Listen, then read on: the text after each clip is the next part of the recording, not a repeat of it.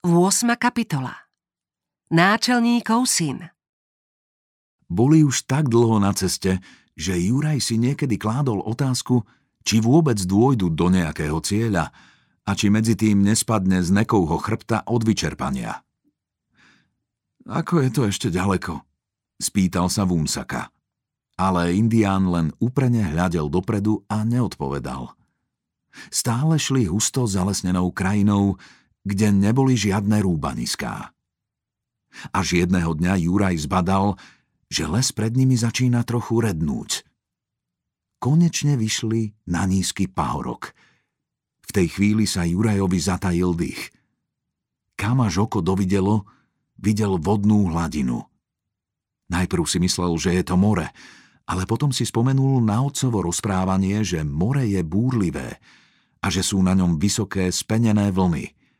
Ale táto voda bola pokojná a jagala sa v odpoludňajšom slnku. Muselo to teda byť niektoré z veľkých jazier na severe, o ktorých rozprával učiteľ v škole. Vtedy im hovoril, že na kanadských hraniciach je 5 takých jazier.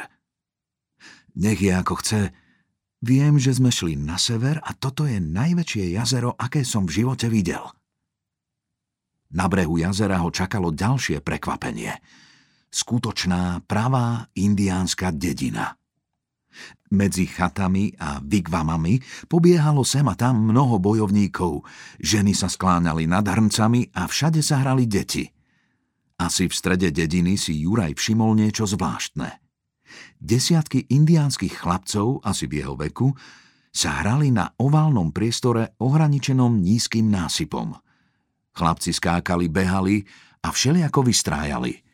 Zem v týchto miestach bola starostlivo urovnaná – Juraj nevedel, čo to robia, ale prial si, aby sa mohol s nimi hrať. Celkom zabudol na únavu. Dal sa unášať myšlienkami a oneskoril sa za indiánmi. Keď to zistil, snažil sa ich dobehnúť, ale to sa už zbiehala celá dedina a všetci s krikom a jasotom vítali tých, ktorí sa vrátili domov. Vzrušenie sa pomaly upokojilo a vystriedal ho záujem o dovezené veci.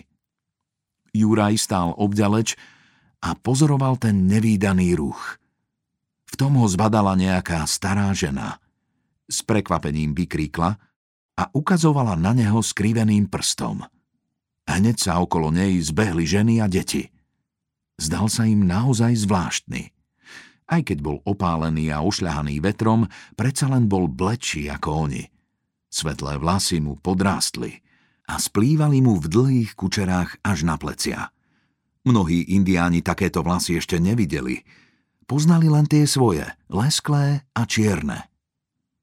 Najprv si indiánske ženy Juraja iba prezerali, potom sa niektoré odvážili a dotkli sa ho. Juraj zostal sedieť bez pohnutia na koni a nechal ich, aby sa dotýkali jeho svetlej pokožky a vlasov. Nakoniec ho štyri silné ruky stiahli z konia a potom si ho ženy podávali ako malé dieťa. Juraj bol taký rozrušený, že ich Slováni nevnímal. Začal sa báť. Čo zamýšľajú? Ohmatávajú mu ruky a nohy, aby zistili, či je dostučný na zjedenie? Chytajú jeho vlasy, pretože túžia po jeho skalpe? Konečne do kruhu žien vstúpil statný indián. Mal kožené nohavice a košelu s krásnymi perleťovými ozdobami – Ženy okamžite stíchli a Juraja pustili, takže spadol. Muž mu pomohol vstať a viedol ho do dediny. Keď prechádzali okolo oválneho priestranstva, chlapci sa prestali hrať a pozorovali ich. Indián ho zaviedol k veľkému vigvamu. Bol to najväčší a najkrajší stan v celej dedine, bohato zdobený vyšívanými ornamentmi – Indián odtiahol medvediu kožušinu na vchode a mierne postrčil Juraja dnu. Len čo Juraj vstúpil a jeho oči si privykli na šero, všimol si veľké hromady prikrývok a kožušín. Aj na dláške boli meké kožušiny, ktoré príjemne hriali nohy. Juraj sa obrátil a pozrel sa na Indiána, ktorý ho sem doviedol. Stál pred ním urastený, vzpriamený, a pod odevom sa mu rysovali mohutné svaly. Juraj ešte nevidel muža s takými širokými ramenami. Na indiánovej tvári sa nepohol ani sval. Oči mu žiarili ako uhlíky, ale tento prenikavý pohľad nebudil ani strach, ani nepriateľstvo. Indián sa obrátil a vyšiel von. Juraj zostal sám. Dotýkal sa prstami hladkých stien stanu. Boli zošité z niekoľkých koží, ale vyzerali ako z jediného kusa. Celý Bigvam bol bezchybne čistý a uprataný. Zrazu si Juraj všimol, že sa veľká medvedia koža pohla. Začal sa báť. Určite je tam niekto skrytý a pozoruje ho. V tej chvíli sa koža odhrnula a vystúpilo spod nej malé indiánske dievčatko. Stálo pred Jurajom bez pohnutia ako figurka z dreva. Veľké tmavé oči naň hľadeli pokojne a so záujmom. Malo úzku tvár, vystupujúce lícne kosti a výrazné pery. Odev malo zo srnčej kože a na nohách malé mokasíny. Juraj ju však nemohol dlho obdivovať. Za medveďou kožou sa zjavila stará zvráskamená ruka a dievčatko zmizlo. Kto asi je to dievčatko? rozmýšľal Juraj. Čo tu robí? A prečo som tu ja? Bol veľmi unavený a tak dlho nerozmýšľal. Nikto sa k nemu nesprával nepriateľsky. V stane bolo teplo a príjemne. Prečo si teda robiť starosti? Kopa prikrývok ho lákala, aby skúsil, aké sú meké. Premohla ho únava, ľahol si a zaspal. Keď sa prebudil, cítil, že ho niekto ťahá za košeľu.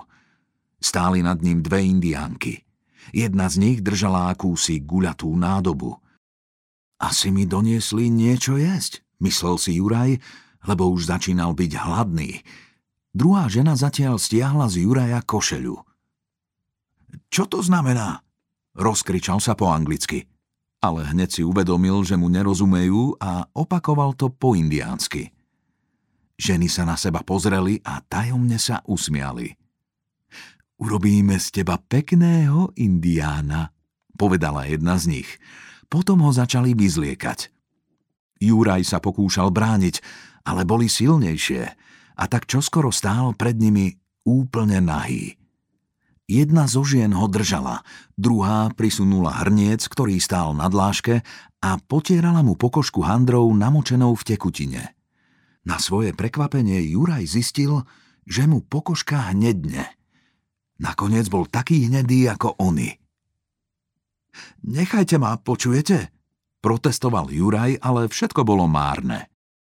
Nakoniec mu ženy odstrihli dlhé vlasy.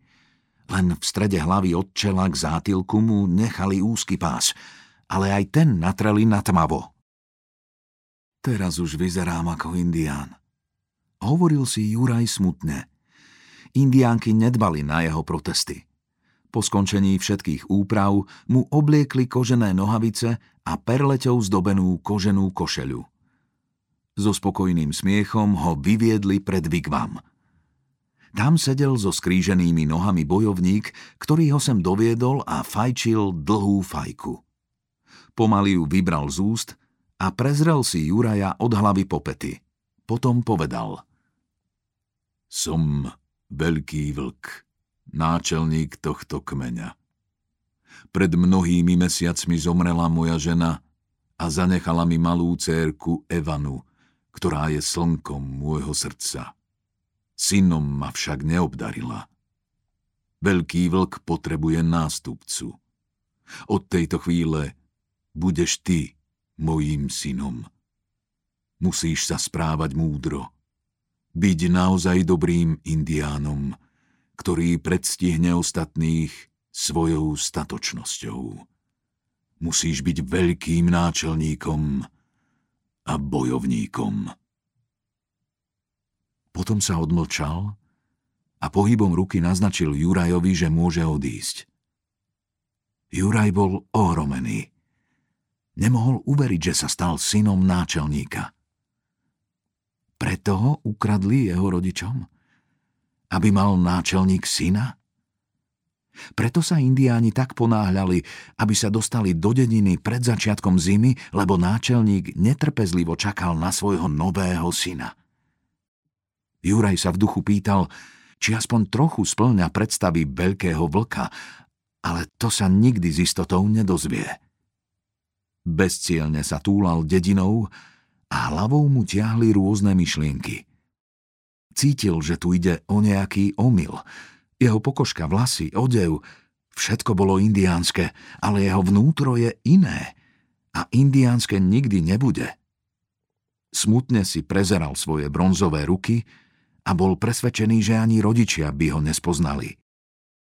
Prečo je malý bojovník utrápený? Počul Juraj, ten hlas mu bol známy. Obrátil sa a pred ním stál Vunsak. Pozri sa, čo so mnou urobili – ukazoval ruky. Vunsak sa len usmial. To je šťava s koreňou. Ale tá farba dlho nevydrží. Budeš to musieť robiť celý život. To Juraja trochu upokojilo. Predsa len zostal belochom. Pretože si synom veľkého vlka. Náčelníka indiánov musíš vyzerať ako indián. Ale ja nechcem byť jeho synom. Radšej by som zostal pri tebe, Vunsak. Bude sa ti páčiť, že si náčelníkov syn. Uvidíš. Veľký vlk je statočný bojovník a veľký náčelník koná múdro a spravodlivo. Keď ho spoznáš, určite ho budeš mať rád. Juraj by bol najradšej vykríkol, že to sa nikdy nestane. Títo ľudia boli celkom iní ako jeho rodičia. Ich život mu bol cudzí. Ale nepovedal nič a radšej mlčal. Vúnsak bude vždy stať pri tebe. Môj vigvam je nedaleko, takže občas malú bledú tvár navštívim. Teraz už budeš skutočný bojovník.